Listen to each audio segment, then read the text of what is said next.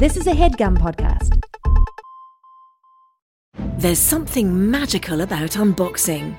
When you unbox BritBox, you uncover a world of British entertainment. Stream the UK's most brilliant series, including new and upcoming seasons of Shetland, Father Brown, and Death in Paradise. Plus, new originals like Payback, Irvine Welsh's Crime, and Archie, the story of Hollywood's greatest leading man, Cary Grant. Unbox BritBox and escape to the best of British TV. Stream with a free trial at BritBox.com. Welding instructor Alex DeClaire knows firsthand how VR training platforms like ForgeFX can help meet the demand for skilled workers. Anywhere you go look, there's going to be a shortage of welders. VR training can help welding students learn the skills they need to begin and advance in their career. The beauty of virtual reality is it simulates that exact muscle memory that they need. Explore more stories like Alex's at meta.com slash metaverse impact.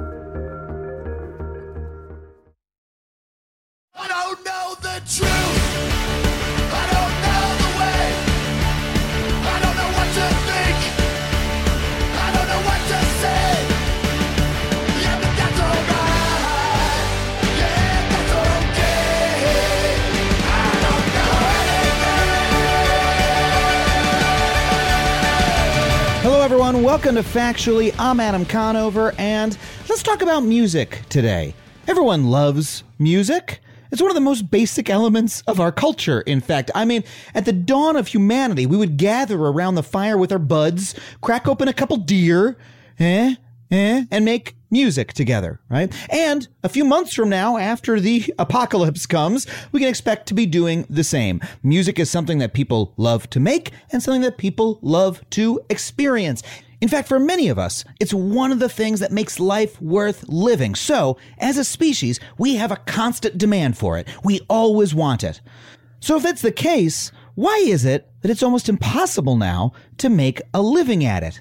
We all love music, we all love musicians, we all value musicians more the more talented they are, yet we all know that those who make music aren't rewarded according to their ability or artistic merit. I mean, sure, sometimes a breakthrough song like Old Town Road or Gangnam Style is deservedly rewarded for being the objective masterpiece that it is, but there's a much longer list of incredibly talented musicians who simply aren't able to make a living doing what they're good at. Why is that? Why are we unable as a society to support the people who do what we all love, whose product we can't live without? Well, to understand why, you have to understand that musicians' lives are in fact determined by things that have nothing to do with music.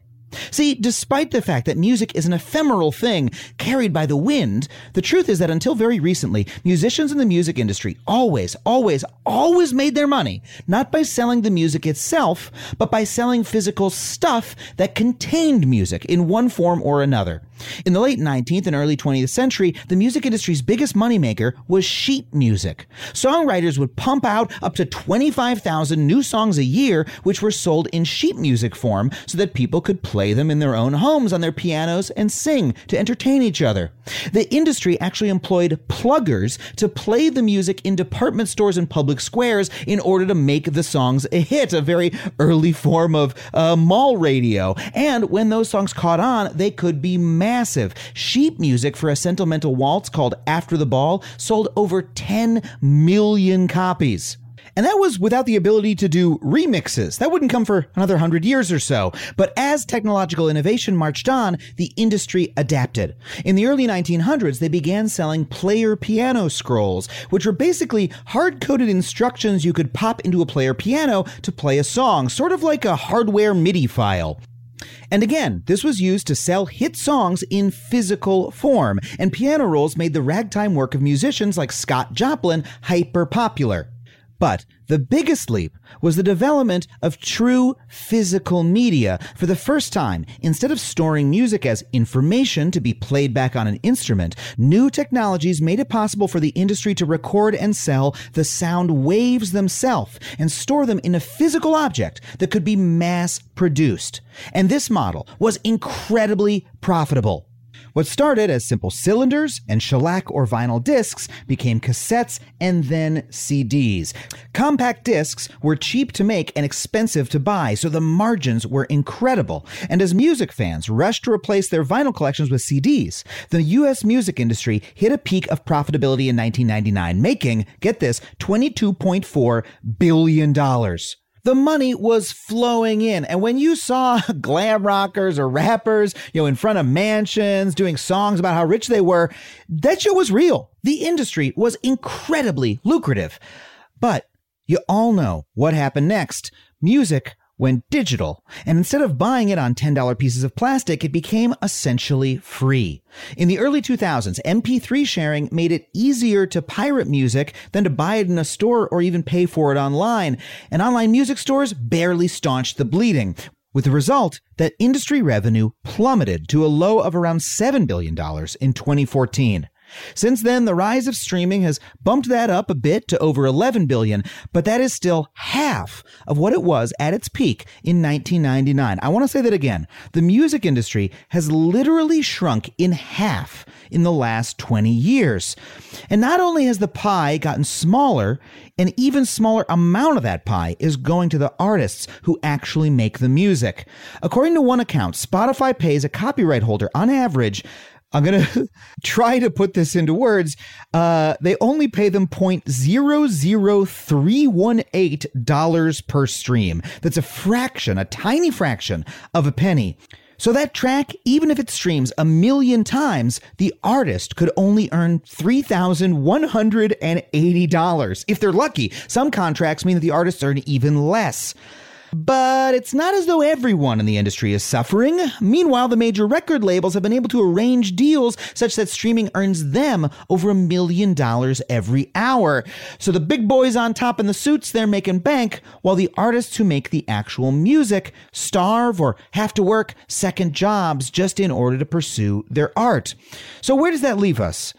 Musicians are still making great music, right? That's never gonna stop. Music is a fundamental human activity. There will always be musicians and there will always be people who want to hear it. But because of everything other than music, because of technological progress, predatory capitalism, and our own behavior as the audience shifting to this digital model, that has changed what it means to be a musician in negative ways. It is harder than ever to make music for a living. So, how do they do it? Right? What is it like to be a working musician in today's reality? What do you have to do in order to make a career at this? I have always been intensely curious about that question. And on the show today, I've got the perfect guest to get into it with us. His name is Open Mike Eagle. He's an independent hip hop artist. He's an incredible musician. I'm a personal fan of his music. He's also appeared on Adam Ruins Everything, where he helped explain all the problems in the music industry to us. Uh, and he is here on the show today to go into it in an even deeper dive. I know you're going to love this interview. Let's get right to it. Please give it up for Open Mike Eagle, everybody. Hey, Mike, thanks so much for being here. Of course, man. Thanks for having me. I've uh, been a fan of yours for such a long time. You were nice enough to be on Adam Ruins Everything too uh, last year. Really fun. You're a working musician, correct? I yeah. Most of the time, I'm working. That's that's how I'd put it. Like you're not a. Forgive me for saying you're not a massive star. You're not Billie no, Eilish. no, no, no. I'm not. I'm not. I'm I'm faced with that reality every day. I've had to become quite comfortable with it. but you're but it's how you make your living. You're not Yes, a you're, you're not a wannabe. You're not trying to be. You are making your living at music. Absolutely. Uh, and it's kind of a it's a difficult landscape for me. First of all, the pandemic. How's the pandemic affected your your line of work? I can tell you how it's affected comedy. Well, uh, you know, I, I I'll put it to you this way. For me, uh, personally, I was in the middle of a tour when the country shut down. So, um, like, I I had done three weeks of a tour, and like, we went through the Northwest. I, I believe like a few days after we left Washington is when they had they they said they found the first case up there. Um, and so we were kind of like ducking and dodging it and evading it. The um the merch person on our tour actually got sick near the end of the tour, and we were all Wow. thinking, "Oh my goodness." Um, you know, we're all thinking she's got it, but nobody wants to say it. And um, Is she on the bus with you? yeah, we were we were in a van. Yeah. Uh, so um, in the uh, uh, the first leg ended, and we're home on a break, and the tour is supposed to pick up uh, three weeks from that point. Uh, turns out she didn't have COVID, but she had swine flu.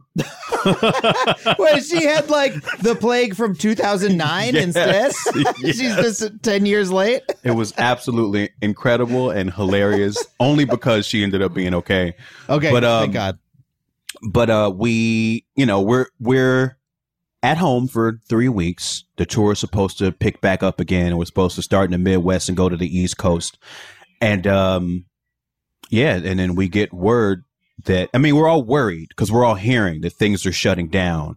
And then we finally get the confirmation like yeah this thing is postponed um and then you know ultimately canceled. But this you know something that unfolded over the course of a couple of months from like oh we're going to reschedule till september. And then to like no this thing is just not happening at all. Because they had already sold a bunch of tickets they'd already had a bunch of people's money so you know all these venues were trying to figure out ways to to keep the shows happening and Yeah. ultimately they had to stop so this is this is all this all unfolded over the course of weeks and months uh, I remember the first big shooter drop in cancellations was South by Southwest being canceled. Hmm. And this was a year where I had lined up about $12,000 worth of gigs down there. Shit. Um, so like that was a huge blow. So like that, and then, um, the second half of the tour being canceled, like there was a moment in mid March where I just didn't even know what to do. Um, I had, I had gotten to the point where I had scanned my, um, my home for like all the leftover merch I had from like any tour. You know what I mean? Like, like not the one that I was on because all that stuff was actually shipped ahead to the place where we were going to start the tour already. But like this box of 12 shirts from this tour, this stack of uh CDs from this tour. Like I and I put all the stuff together and like organized a sale to sell it all on the internet, you know, um yeah. over the course of a few days and like that kind of paid my rent that month. Wow. Um, and I also at that point kind of had to divert a lot of energy into my Patreon Hmm. um, because that became really huge for me. Uh, and me and this uh, a rapper friend of mine, uh, who's one of my favorite rappers of all time. His name is Serengeti. Me and him, we collaborate under this name Kavanaugh, and we had these songs we were sitting on um, that we recorded. You know, maybe two years ago we had recorded them, and we've been kind of sitting on them. And um, when Bandcamp first announced it was doing uh, the Friday where they wouldn't take their percentage of sales, Hmm. um, we decided to just put that out. But like we put it out, you know, we called it quarantine recordings, and you know, in our language around putting it out, we were saying like this is literally like, please buy this to support us because Yeah. we are having a hard time. Um, and early on in this, I found that to be extremely valuable. Like for people like myself who are working musicians who are fortunate enough to have some sort of fan base already, direct appeals to people for support because things were dire uh, was very effective. Um, so people were like overpaying for things because they knew that the only reason I was selling things was because uh, I lost a bunch of money with tours being canceled and I didn't have much else I could do in those uh, in between months. Um, so it got it got really rough early on. Um, things kind of balanced out going forward. Um, figured out a few things to to help income come in, and I was doing lots of feature verses, which is Mhm. Something that I usually wouldn't do as much.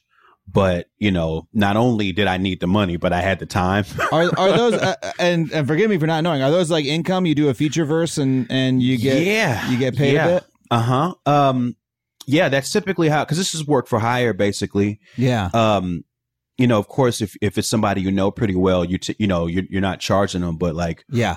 for somebody who just wants open Mike Eagle on a record, um, they're gonna pay me to be on the record. And yeah, so I, did, I did, didn't know. I didn't know that was like uh, how the system worked. Yeah, yeah. I mean, that's how it's supposed to work. Um, people approach it and execute that in different ways. Of course. Um, but yeah, that's Hey that's, man, uh, it's great for great exposure. Well, I like that yeah. shit. I'm sure you got plenty of those people. Well, y- you know, um, when I was first starting, absolutely, because when you when you're first starting, you you can't really ask for money, like Yeah. because they're actually like in, in many cases, either y'all are on the same level that they're doing you a favor. Um, but you know where I am now, i i at least in being established, people like there's there's an understanding that them wanting me on the record means that they're going to promote the record and hope that people listen to it because I'm on it. Yeah. And with Well- that comes this understanding that they have to pay something. But uh, let's talk about this. I mean, like again, as you you you know Billie Eilish, but you're a, you're a well known musician. Your shit's reviewed in Pitchfork. I was a you know fucking indie rock nerd in the mid 2000s, so I so I still look at Pitchfork. I hate Pitchfork, but I'm like, oh, got a 7.5 from Pitchfork. It's pretty good. Your shit, you It's know, still something. It's still it's uh, something. I mean, Yeah. like you know, there's like a baseline level of okay, you're a fucking musician. I remember when we talked about having you in our Adam Ruins music episode. A couple people in the writers' room were like, "Oh, I love Open Mikey. Oh, he's great. Yeah, let's get him on the show." Like people, people know your work, right? Mm-hmm. Um, we don't often think of musicians whose work we like as being folks who are having trouble paying their rent. yeah, right or or who who we need to support like just for like hey i want to support them but Mm-hmm. how they're probably they're probably doing okay right um and i think that's such a contrast with like you know uh I talked about in the intro like the difference between the 90s right Mm-hmm. where like you know because of the cd boom like it was just a completely different industry and Absolutely. like today like i can't i can't think of an industry that's gone through a bigger change than that at least certainly not in media uh where it's like shrunk and changed and like the way the artists make their money has gotten so different and strange i wonder how how does it look to you I mean, that is certainly um, that's a reality that we all have to contend with. That the revenue pot has shrunken drastically, drastically. Um, and then, like you said, it's about the way that people are consuming music now. Um, and it's weird how we got there because we went from you know CDs being ten dollars a unit, and then and you sold um, if you sold a million of those, that was awesome. If you sold two thousand of those out of your car trunk, that's still pretty great. You know, Yeah, like there's good margin on each of the individual ones. Like you're when you're selling plastic, it's for ten bucks. You're making a, a good profit on every single sale. and it scales down well. That was the thing. Mm. It was it was easier to be independent then because the the way that people consume music made a, a revenue pool that scaled well with you as an individual.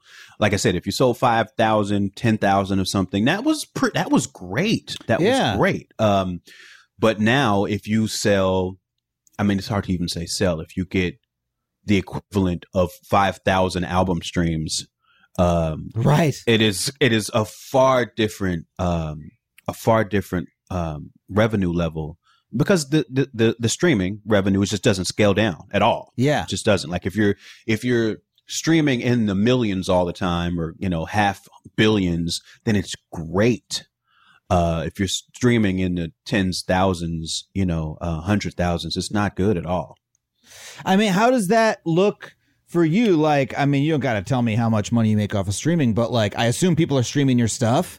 Uh, Yeah. What is what does that look like? Like, are you literally just hey, that's kind of uh, not even a piece of your income pie, or it's it's a it's it's a hard to quantify piece of my income pie. Um, and it and that was part of the reason why I started my own label too, is because the way that you get paid when you work with labels, um, the way like it's impossible to depend on or calculate royalties when you're waiting on a label, because they're waiting on distributors to pay them.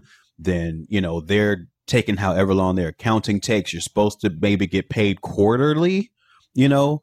Um, and then there's all these expenses that they paid, and some of them you understand, and some of them you don't. Like on the label side, like as an artist working through a label, it's it was it's impossible.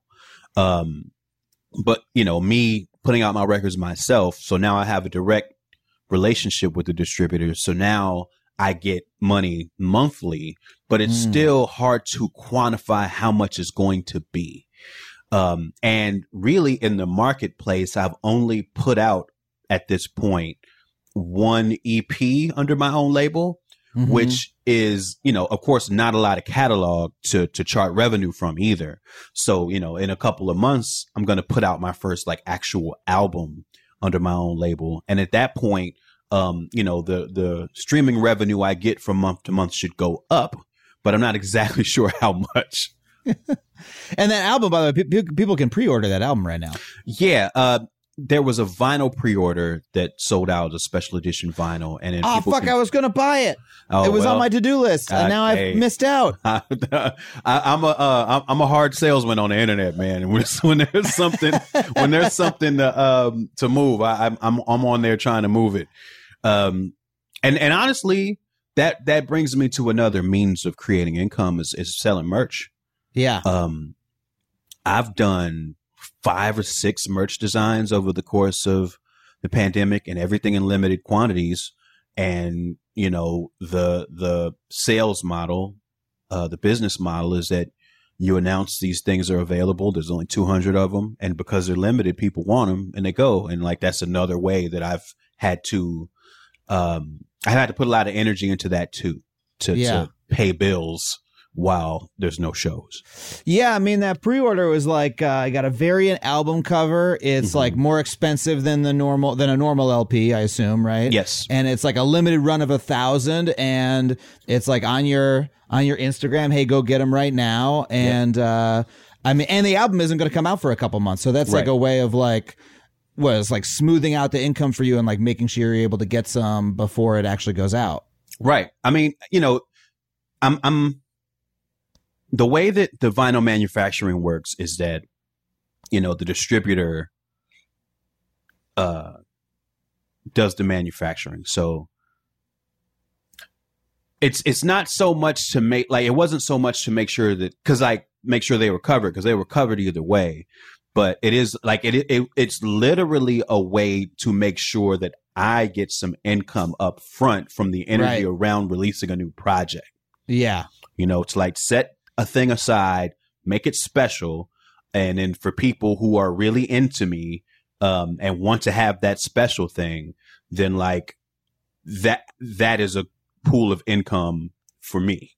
Yeah. Uh, because other than that, then it's just depending on the streaming. is depending on the traditional uh, retail model of vinyl, and all that's still going to happen.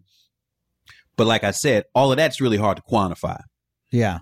You know, Well, when you look at the industry overall, like, because I, I could, you know, if I wanted to have a really, uh, you know, optimistic, positive interview with you, I could say, oh man, like Mike's doing it, you know, like he's making his living doing this. He's really smart and he's got all these ways to make income. And you got your Bandcamp, you got your Patreon, right? Like, uh, you can live tour. Oh, well, not right now, but hey, we can find all these other revenue streams, right? And say, oh wow, that's really great. Like anybody can, anybody can uh, do that right now, right? On the other hand, I look at it and I say, hold on a second, you're you're really talented. You've had some success, right?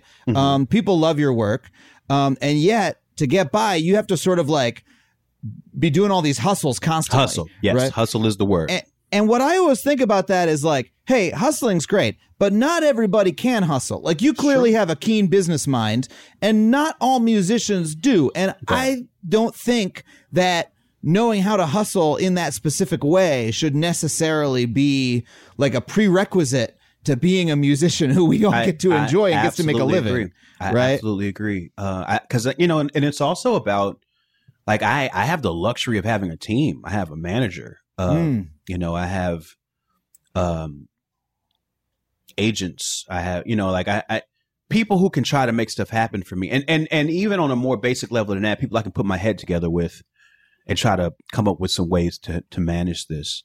And um, you know, I there's a there's a lot of people, there's a lot of really really talented artists in the world who don't have any of that.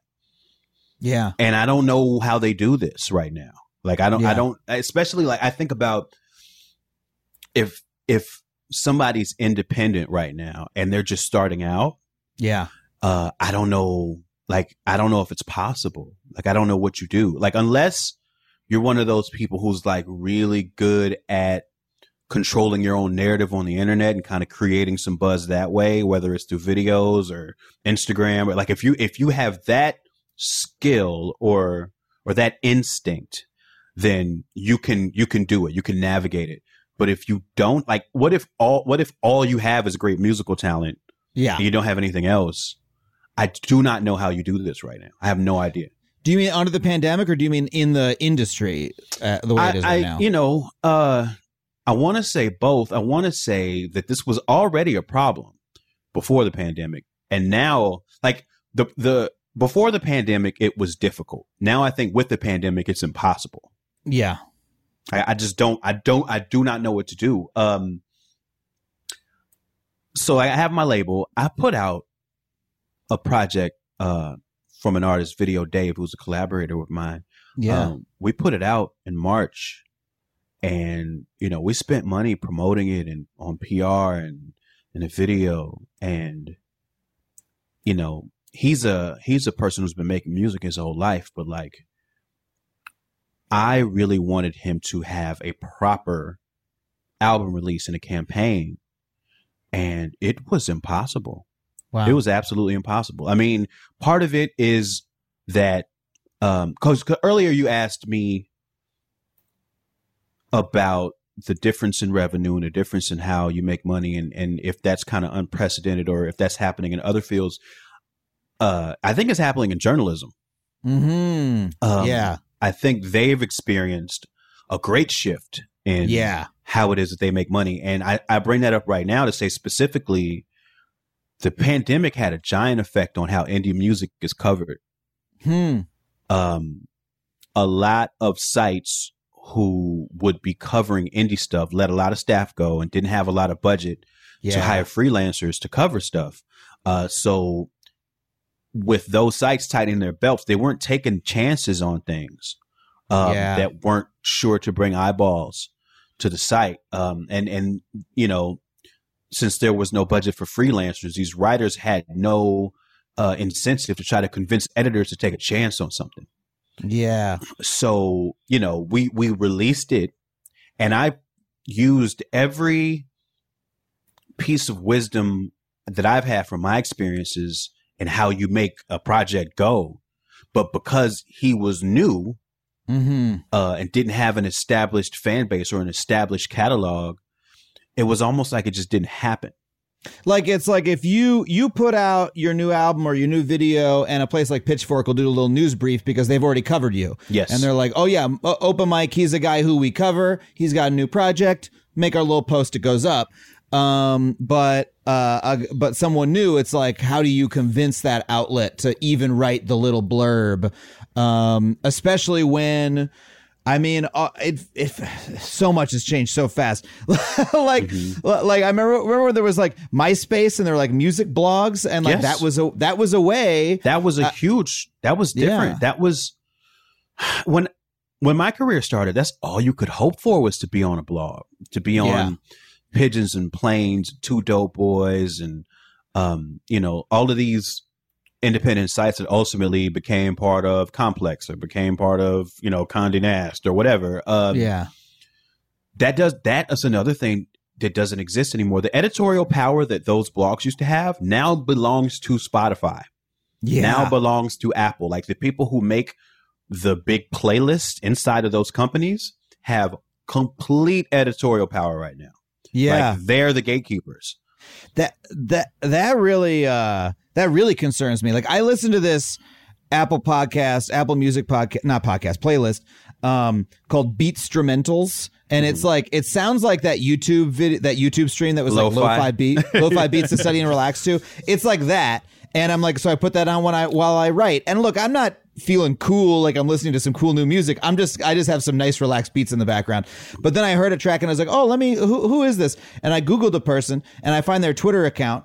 And their Twitter account is like, "Oh, thank you so much, Apple, for putting me on the playlist. Yeah. Oh my God, this is huge!" Because they're just someone in their bedroom who's made like a beat that made it uh, made its way onto Apple Music somehow. That was like the biggest thing for them. And I'm like, this can't even be making them any money because I know what Apple Music pays, and not that many people are listening to. This is not one of the big playlists. They're not on Rap Life, you know. Right, right.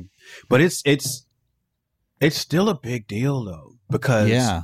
you know the, it's it's equivalent, if not better than being on the front page of of you know Rap Radar uh Mhm. in in 2011 you know like it's it's a big deal like the exposure like because what happens is it's like this feedback loop where if they put you on a playlist that has 45,000 listeners um then you know you have a song that's going to be increasing and also your monthly listeners is going to start increasing too and and all of this like you know and then you start getting on people's daily mixes and getting on people's release radars when you put out a project and it's like really spotify and apple like they help they hold all the keys right now And how do they decide who goes on those playlists? I mean, uh, I imagine some of it's algorithm, but some of it's human curated too, right? yes um there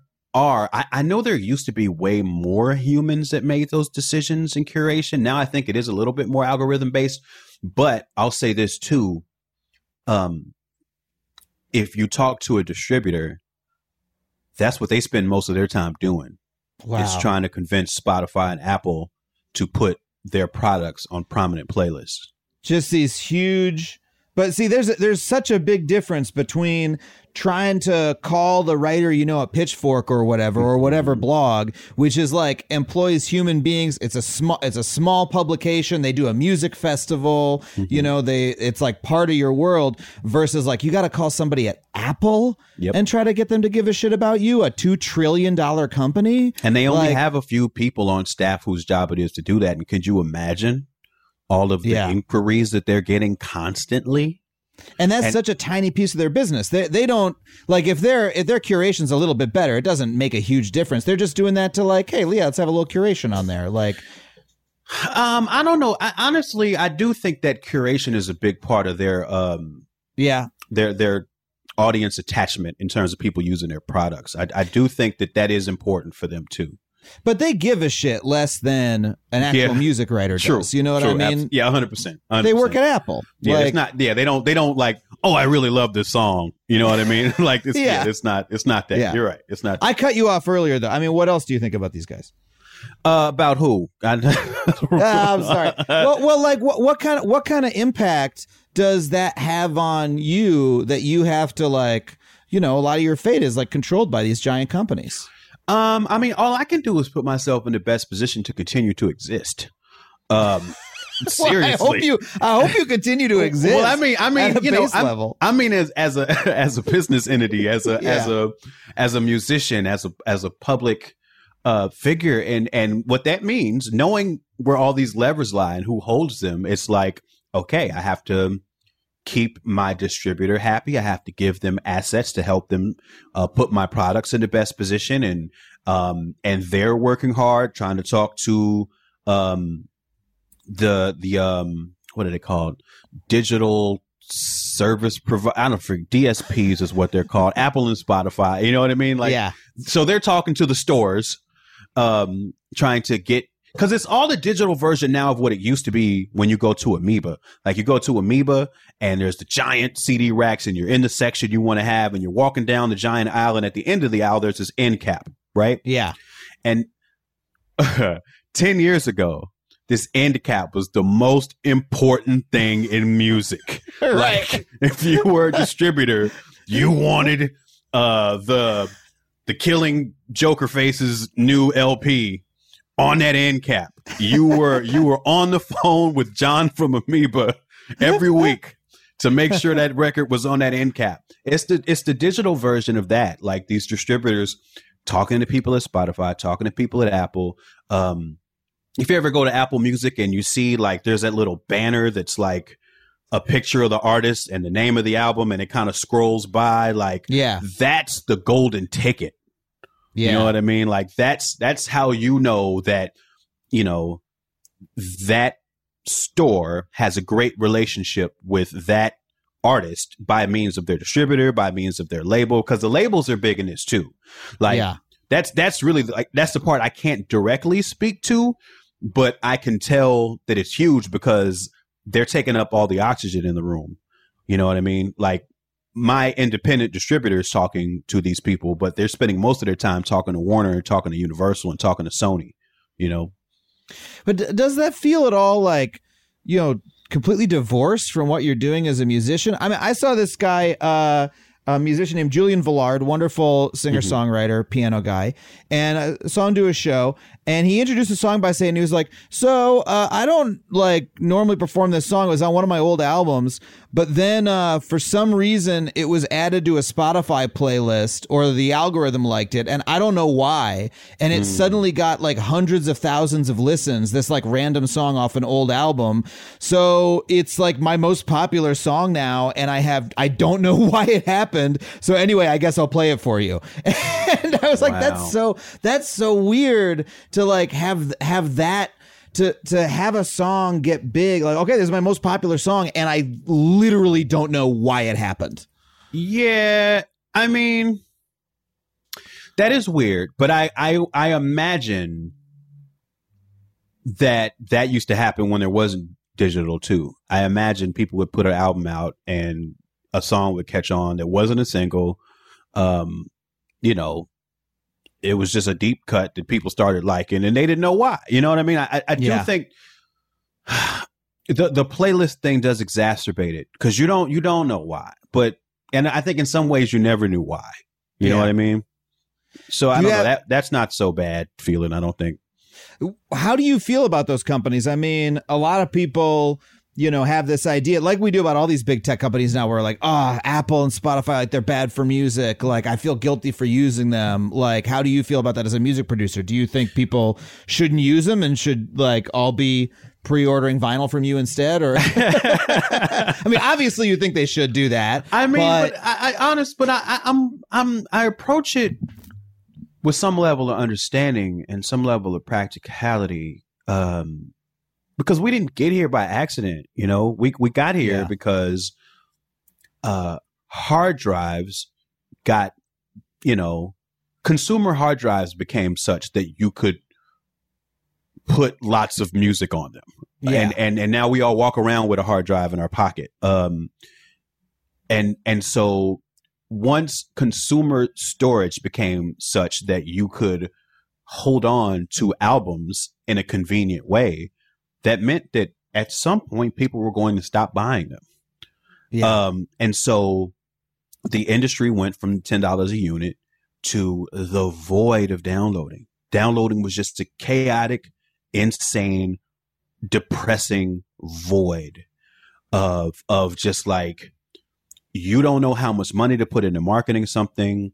The like you could de- almost depend on the biggest projects uh that were coming out to be leaked by somebody Yeah. who worked at a warehouse uh and, and that would destroy the value of these things.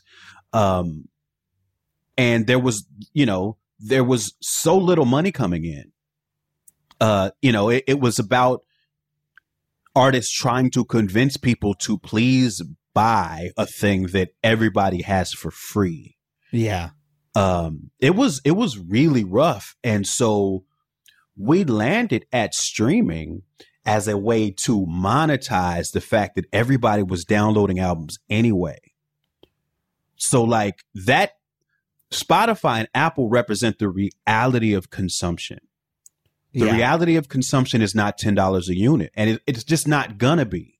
You know what i mean? Like and if it's it's just like you know if you really like a movie you might buy the criterion collection dvd because then it means something to you and there's packaging that makes it like more valuable. Um where you know the the the the album itself is just information. Yeah. You know um it, it it is recorded information that you're paying to own or or interface with in some way and streaming is the practical reality of now. Um you know ownership is not a thing. We're not going to be able to own things that we can download going forward. It's just not going to happen. You know what i mean? Like we're, we're we're subscribing to the news now even. You know what i mean? Like yeah. it's just not it's ownership is not how this is going to work you know? So i think that Yeah. streaming um is is is not the worst way because i saw the worst way the worst way was trying to get everybody to buy it nobody would and everybody would download it for free anyway Really? You, because I I always sort of felt that like when when it went from my assumption was that when it went from like you know iTunes uh, downloading, when people would buy it, you know, buy those. Uh, to streaming, that like revenue went down even further. But you, those were actually the worst days to you, the iPod years. We had CD Yeah. years, iPod years, streaming years, and you think iPod was worse than streaming? Um, I was iPod worse than streaming. Uh, I just think I think iPod was a stopgap thing.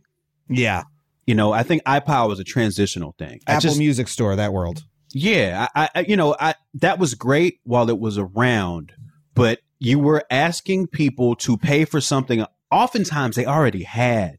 Yeah, you know and it was like you were paying as a way to show support and and i think like yes that support is important but i don't think that as an industry we want to depend on appealing to people's emotions that way like Yeah. as a means of survival it's like we have to figure out a way to do it practically in a way that makes sense for what the piece of information is actually worth in the marketplace you know Man, I have so many more questions for you about this. I, I, I, I have to take. We have to take a break, and and but we're going to come back right on this note. Um, Okay. We'll be right back with more Open Mike Eagle.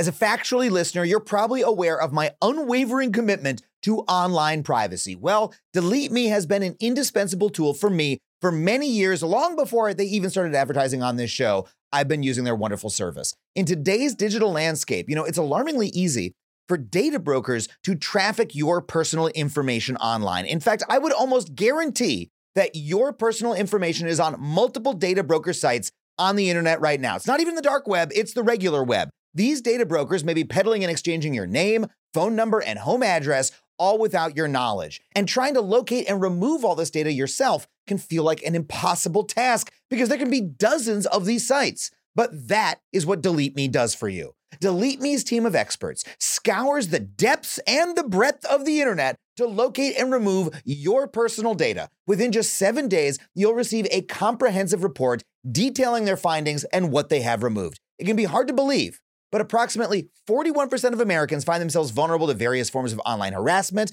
and this means doxing, scams, and even identity theft, all of which pose significant threats to your financial security and could potentially derail career opportunities. I mean, I used to get weird people calling my cell phone all hours of the day or night until I signed up for Delete Me and it cut it right out. So, if you want to safeguard yourself like that and live with the peace of mind that experts are hunting down and removing your personal information every three months, then check out Delete Me. Go to joindeleteme.com slash Adam and get 20% off for all consumer plans with the code ADAM. That's joindeleteme.com slash Adam.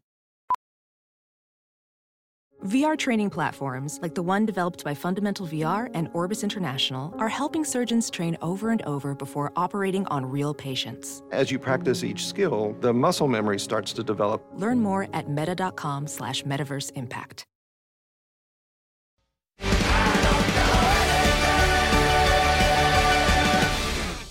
Okay, so uh, let's just keep talking about this. The technological changes that the music industry has been to just in my lifetime have been nuts. Like, I think it's bananas that now I've got nostalgia for the MP3 years. You know what I mean? That, like, I had my CD collection in high school, then uh, went to MP3s, and like now we're on streaming. And I still buy I buy vinyl and I I buy physical, and and that's like when I really like a record, like I I buy that, and and so I feel like we're still kind of have the best of physical media if we want to. You can still get the best sleeve, you can still own the thing and have it in your house. That's really nice. But I think it's so funny that like you know I like like I actually have I, I regret us missing out on like the best of uh, torrent sites now. Like there's a couple of music torrent sites that are still up and I use them every once in a while.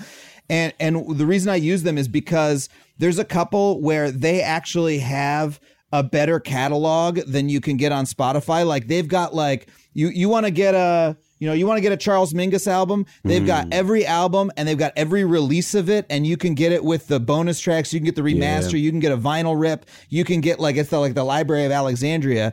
And now music piracy's gone from everybody's doing it and it's ruining the industry to like, nah, now there's just 5,000 nerds around the world who are exhaustively cataloging all music and we should just let them do it because Absolutely, we should. Absolutely, we should. because we because we need access to that sometimes. I mean, I, there there's another conversation to be had, and I, you know, and and I, it hits me in a very um, direct. I have so many feelings about it because I come from underground rap music, and underground rap music I come from was mostly distributed by like white label singles. Um, it it wasn't proliferated. It was never successful, but these songs, this music was really important to me and important to this community that I um that I come from. And this music largely doesn't exist in streaming Mm. Because those labels were small labels that aren't around anymore and they never got bought by bigger distributors and you know like there's all these rights issues and you know and and and, and a lot of it is an artist kind of just like deciding okay it's been long enough let me upload this and hope nobody cares and I don't get Yeah. sued but like it's it's a lot of that and I think that I think that there need to be efforts taken to like Library of Congress all music, like all of Yeah. it, like like like it needs to be preserved because as much as I appreciate Spotify and Apple for dealing with the consumption of music in a practical way, um, music's existence shouldn't depend on that solely. Yeah. Like, and that's where it is right now. Where like y- you get the sense that if something isn't on Spotify, it doesn't exist because there is Yeah. so much there. But there's a lot of stuff that gets missed. There's a lot of songs that are missing. There's, you know, there's an, there's artists' entire catalogs that aren't on there. yeah. Um, and I think that some efforts for, for preservation because these, you know, like music recordings, and a lot of times can be more like culturally important than retail would have you believe. Yeah. Yeah, so much of media has that problem. Video games has that problem really hardcore now too, where it's like if something, uh, it's really hard to preserve old media, and you sort of end up looking to the pirates as being the people who are like uploading the version that you know uh, you can at least get if you're a student or if you're you want to go back and hear something like because it's not always available commercially. Right. Um, yeah, and there we it's like it's sort of lost in the internet somewhere and you like Yeah. need these volunteers who we've been treating like pirates for the last 20 years to like uphold the history. I I mean, and, and it's like there there just has to be some way where, like, okay, copyright law is important, understandably, but there's got to be some wiggle room for preservation. Like, copyright law, in a lot of ways, really destroyed the hip hop that I grew up with. Like, just really destroyed it. Like, How so? because once sampling laws were instituted and became you know violatable in the ways that people could get sued and and cease and desist and you know so much money and, and once that became once that became a, a viable thing that would happen in a lot of cases and producers became scared of it you there's just a lot of classic rap albums that could never be made today it just couldn't be made Yeah. um or they or they could be made but it would be cost prohibitive because uh each one of these sam you know copyright holders has to name their price and then it gets into you know the millions and then at that point it's not even worth making because it's never going to make that back Yeah. um and i think that like i said copyright is important but it's not the only important thing.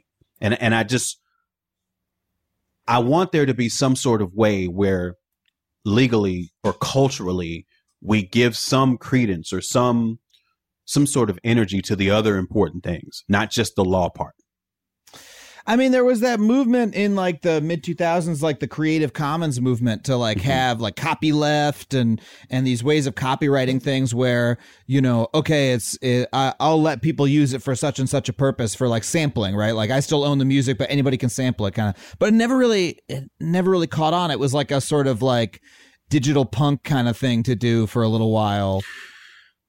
yeah i mean you know that that stuff doesn't make people money i mean if you're a copyright holder your best bet right now is to have somebody to represent your library and be out there like hoping somebody samples it. So you, know can what I mean? sue them and you can make money off of it. Well, not even so you can sue them, just so like you can get the clearance money. yeah, You know, Yeah. like that's a that's a hustle. That's a hustle. yeah, Um, that a lot of people are on, and there's a lot of like there's a lot of um reissue labels who buy particular artists' music just for that reason, just so they can control the samples. Do you know what I mean? Like, yeah. and and and and I'm saying like I get all of that, you know. I get all of that. I I like if I if I was, you know, if if if I was a, a jazz musician in the 70s and you know, and I watched my contemporaries music get rediscovered or sometimes stolen from or and like I totally get like wanting to protect yourself. And and to me I think it's even more about if there's some way to designate certain songs as okay retroactively um but like i said it's just it's about it's just about preservation and just about making sure that things aren't disappeared because that's that's the problem with digital things can be disappeared Yeah. Uh, yeah, like you said, if it comes off of Spotify or Apple, it's it's like it doesn't exist. Um but like okay, so with piracy, I always felt I remember at the time at the time I pirated a ton of music. I Me feel too. bad now talking me too okay. i feel shitty i feel really bad now i'm i am i had to realize adam that i'm partly responsible for the destruction of my own genre How so? because when downloading first started, some of the fastest and most vicious and relentless downloaders were people like me who were in underground rap music. Yeah. Uh, and we would jump on Napster, SoulSeek, LimeWire, whatever, every day, just looking and downloading, looking and downloading. Cuz you're you're trying to gather music to hear to feed your your own creativity. Like you're going to be voracious for that shit. but our that that music was the most vulnerable to piracy.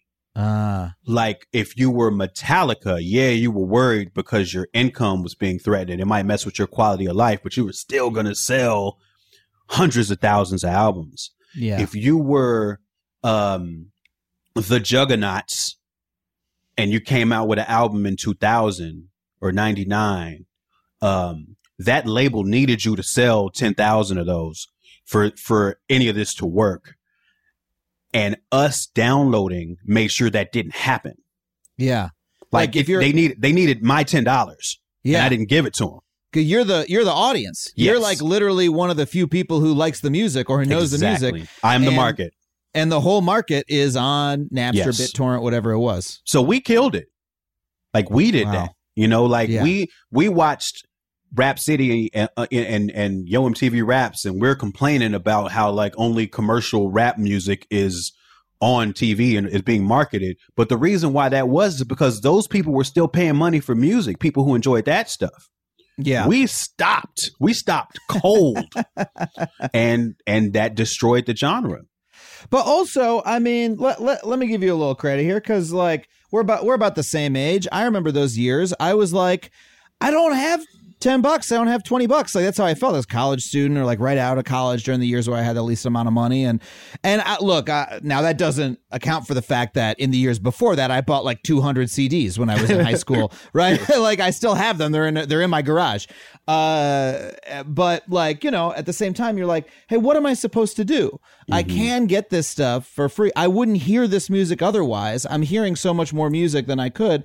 Um, and you know, I'm a young person who knows how to use the internet. Like, am I really going to go out and spend music? Like, there's a, uh spend money on, on this when you know I'm uh, my finances are limited, right? Uh, and there is that piece of it. Like, also the people that you're talking about who are buying those Metallica CDs, well, they were older and they had they had jobs. Yeah. I mean, but you know, we chose not to pay. And that is in some ways reflective of what I was saying. Like, okay, the hard drive is big enough now. The internet is fast enough now. Yeah. Um, these goods no longer become commercially viable. And Yeah. us as music fans, we were the first wave of it. you know what I Yeah. mean? Um, it's just technology meeting the market, and that's just kind of what happened. Uh, so you know, where I I say that I mean, the reason the reason I can say so cl- I say so confidently that we just that you know people in my community destroyed the market is because now I be me being on the other side of it, I have just an intimate knowledge Yeah. with like, oh right, you know what I mean? Like Yeah. that's why that label's not around anymore because they needed my ten dollars and they needed all of my buddies ten bucks. Like they did so much better when one of us would buy it and then dub a tape for everybody else. Like that was at least sustainable. Yeah. But like once we were all on Napster and none of us paid the money, it wasn't Yeah. viable anymore. But why do you think it is like okay? So I, at the time, I remember thinking I was like, "Hey, music industry, hey, movie industry, if you don't want me to pirate, you got to come up with something better, right? You got to come up with something better than piracy. You know, like mm-hmm. that's the way that they beat it, and that's what they did, right? Like we ended up with streaming, and in movies and TV, we have Netflix, we have all these streamers, and like you know, I will, I I still have a BitTorrent client, but I only use it when I cannot find something otherwise. Like if mm-hmm. I want to watch some BBC show from 1995, I go on BitTorrent, right? Because it's probably not available anywhere else. And I instead I have subscriptions to all these services. Now, the fucked up thing is that like in music, Apple and Spotify, we've got this story where all the people making the art are making almost no money from these services. That's like the rub of it is that like uh you know i- is that it looks like much worse for the industry. The industry's shrunk. But in TV and movies, that's not the story, right? People aren't, I mean, like Netflix has too much power, right? Disney has too much power, but we're not saying, oh man, like the people who make, you know, movies can't make a living off of it anymore, right? Like we're not saying that the industry, the industry hasn't shrunk in the same way that it has in music, even though we've moved to streaming in both of them. We went through that same piracy disruption and then we moved to streaming. So what do you think is, why do you think that's that's happened more intensely in music, or do you think I'm off base in my Well, analysis? you know what? I, I think I think that's a great point. And when I'm thinking about it now, a few things pop into my head. One, um, movie and TV, the production of it is a lot more organized, mm-hmm. and there's they got in front of a lot of it. You know what I mean? Like the Mm. unions, like they they made like you weren't Yeah. gonna put them in a position where you were paying less for production just because it Mhm. was streaming versus being on air. Yeah. Um, and in music, you don't, you don't, you have none of that. There's none of that. There's no protections um, against making sure that there's still a cost associated with the production of it. You know, Yeah. none of that No- exists. There's no union saying, "Hey, if Mike's going in the studio, I don't care where you're selling it. I don't care if it's for streaming or not. You got to pay him this or that. Here's here's the minimum. Here's scale." There's none of that. Every everybody, um, everybody works for whatever you know, whatever they can get, and that's that's from the producers to the engineers to everybody else involved in the process. The people who do the art, like there's no protections. Um, so if people can pay less, they will. So that's one thing.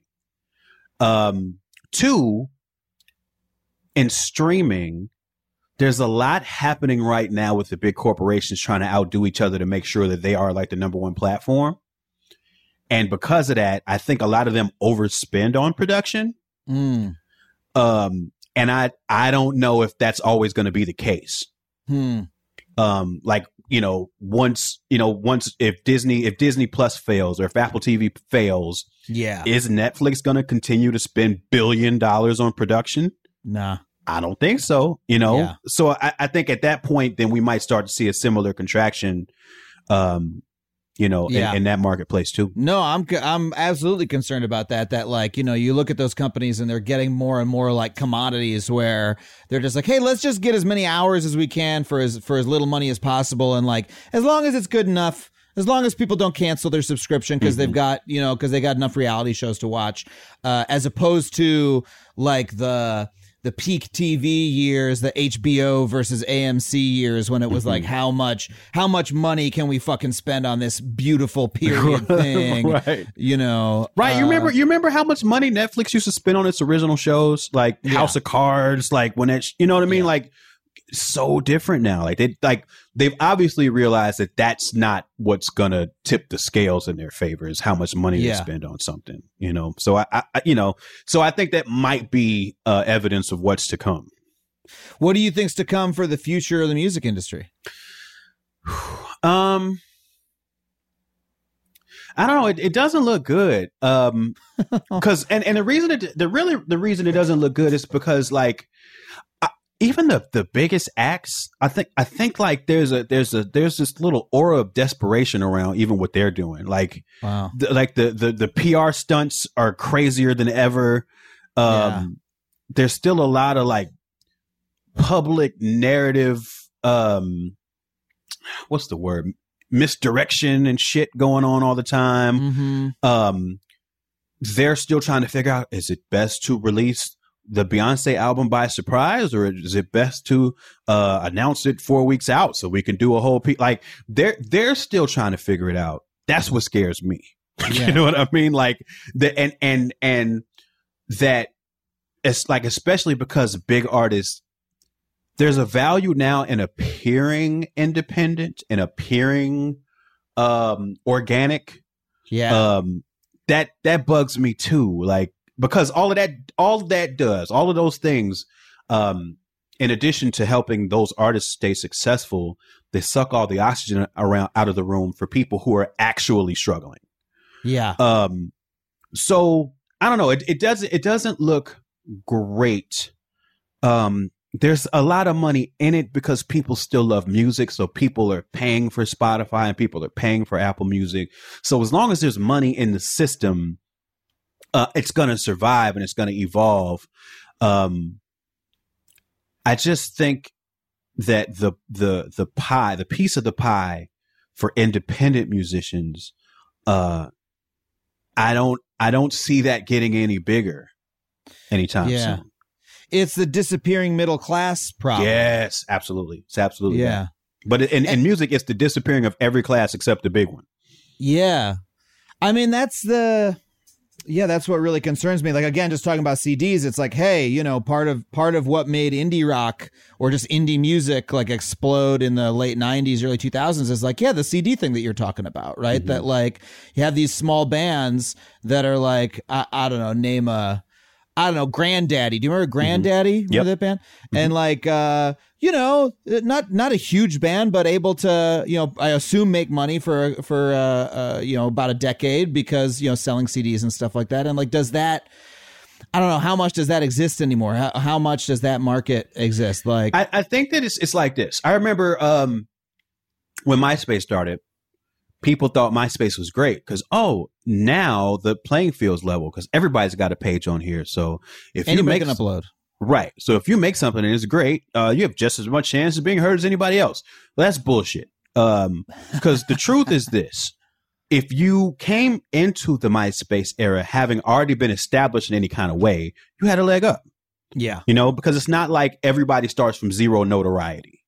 Um, you know, so if so you come into it and once you announce you have a page and you put that on your email listserv or whatever, suddenly you have 20,000 friends, then, you know, then that platform's working great for you. But if you were literally just starting, it wasn't. Um, and I think that a similar thing is, is happening now where what's going to happen for independent musicians is I think things are going to move into a little bit more of a boutique market.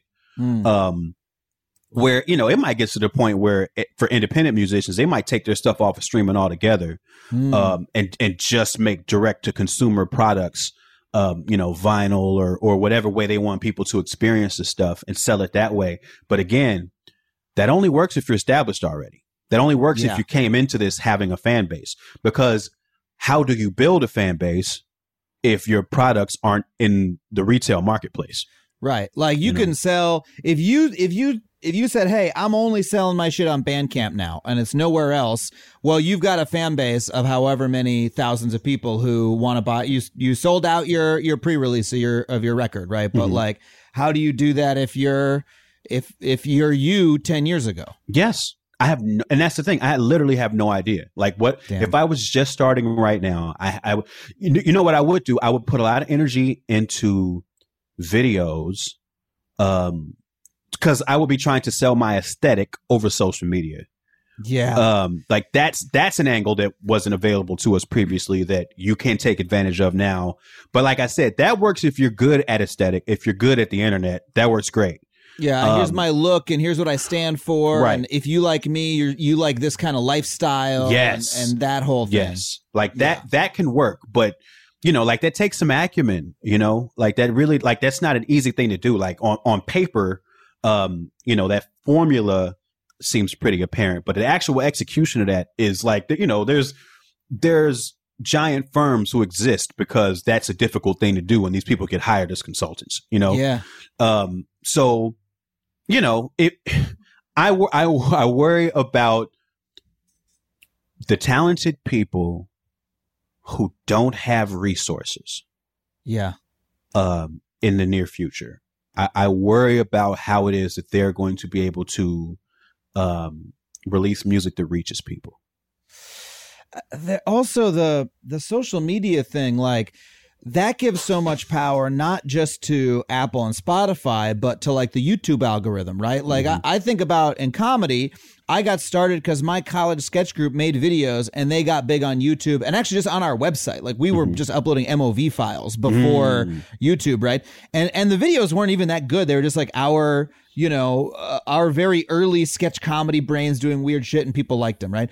But now, if you wanted to get your stuff seen on YouTube, like this, what if we uploaded the same stuff now, we get 200 views, right? We would have to play the YouTube channel game and say, okay, how do you be a successful YouTube channel? Well, you upload every single day and its videos are this type and you got to have this type of thumbnail and like that kind of thing. Yep. And all those decisions that end up changing your art in a way that YouTube wants your art to be. All those decisions benefit YouTube, not the art or necessarily the audience. And you have to be in the top 0.0001% of people who are good at that part of it before anybody even sees your comedy or music, I assume. And so, Yeah. like, I, I don't know, like, I imagine like SoundCloud as like a thing, for instance. I, that's a whole world I barely understand, but like, mm-hmm. you know, I know for a while it's like, oh, people putting stuff up on SoundCloud, oh, shit going viral. Mm-hmm. But like, you know, that world, I imagine would have a similar problem.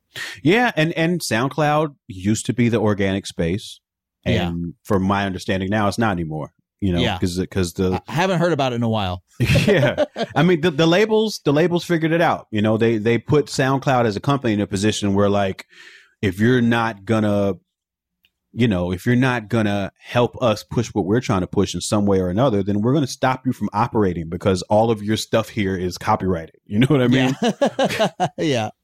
uh, uh, w- do you have? Uh, let's see. We, we're we're getting close to the end here, and I like to end on an optimistic note, not, on, not on the note of I don't know how people who don't have resources are ever going to make it ever again.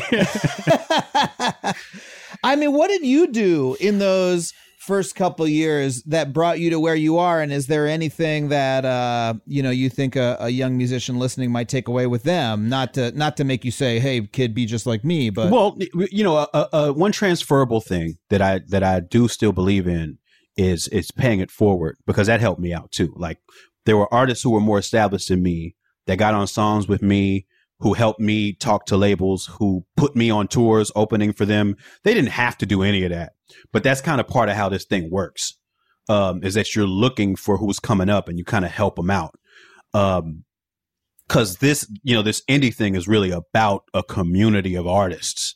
yeah, Um, so like that's one thing that I'm always trying to do. Like I said, I, you know, I, I'm using my label in that way. Um, it's just trying to figure out how to do it successfully in this new marketplace. Um, but I think that as long as, you know, indie artists who are established still kind of have that understanding of it and are looking for ways to help bring other people up, then there is some hope for how we can figure this out going forward. Um, you know, so I think it's about people like myself scanning the community and looking for, you know, free floating entities that could use the support and the context and, and really make it an effort to, to help bring them up. now that was a wonderful positive note. that was a really that was great. Thank you so much for being here, man. Of course, man. Thank you. Thank you. It's al- always great to talk to you. You too. And and what's the name of the new album and where can people get it and how can they give you money so you can pay your goddamn rent because I'm sure people are going to want to do that after hearing this. well, it's called Anime, Trauma, and Divorce, and it's out. Uh, it's not out till October 16th. I'm not sure when this is going up. Um, and you know, the biggest way to support it is listening to the single.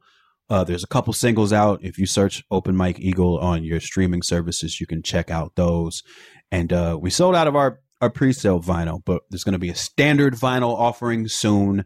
Uh, but it's really just about enjoying the music right now, and if you like it, letting other people know about it. Hell yeah. Thank you so much for being here, Mike. Thank you.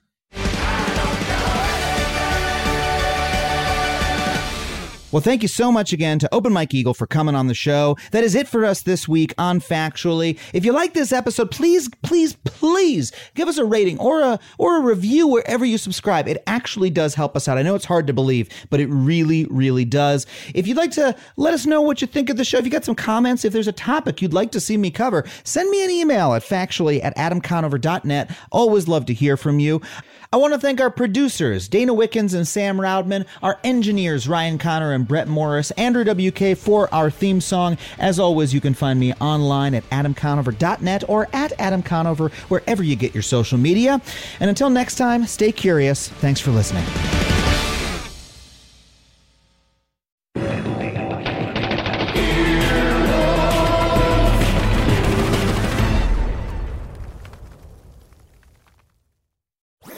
That was a headgum podcast.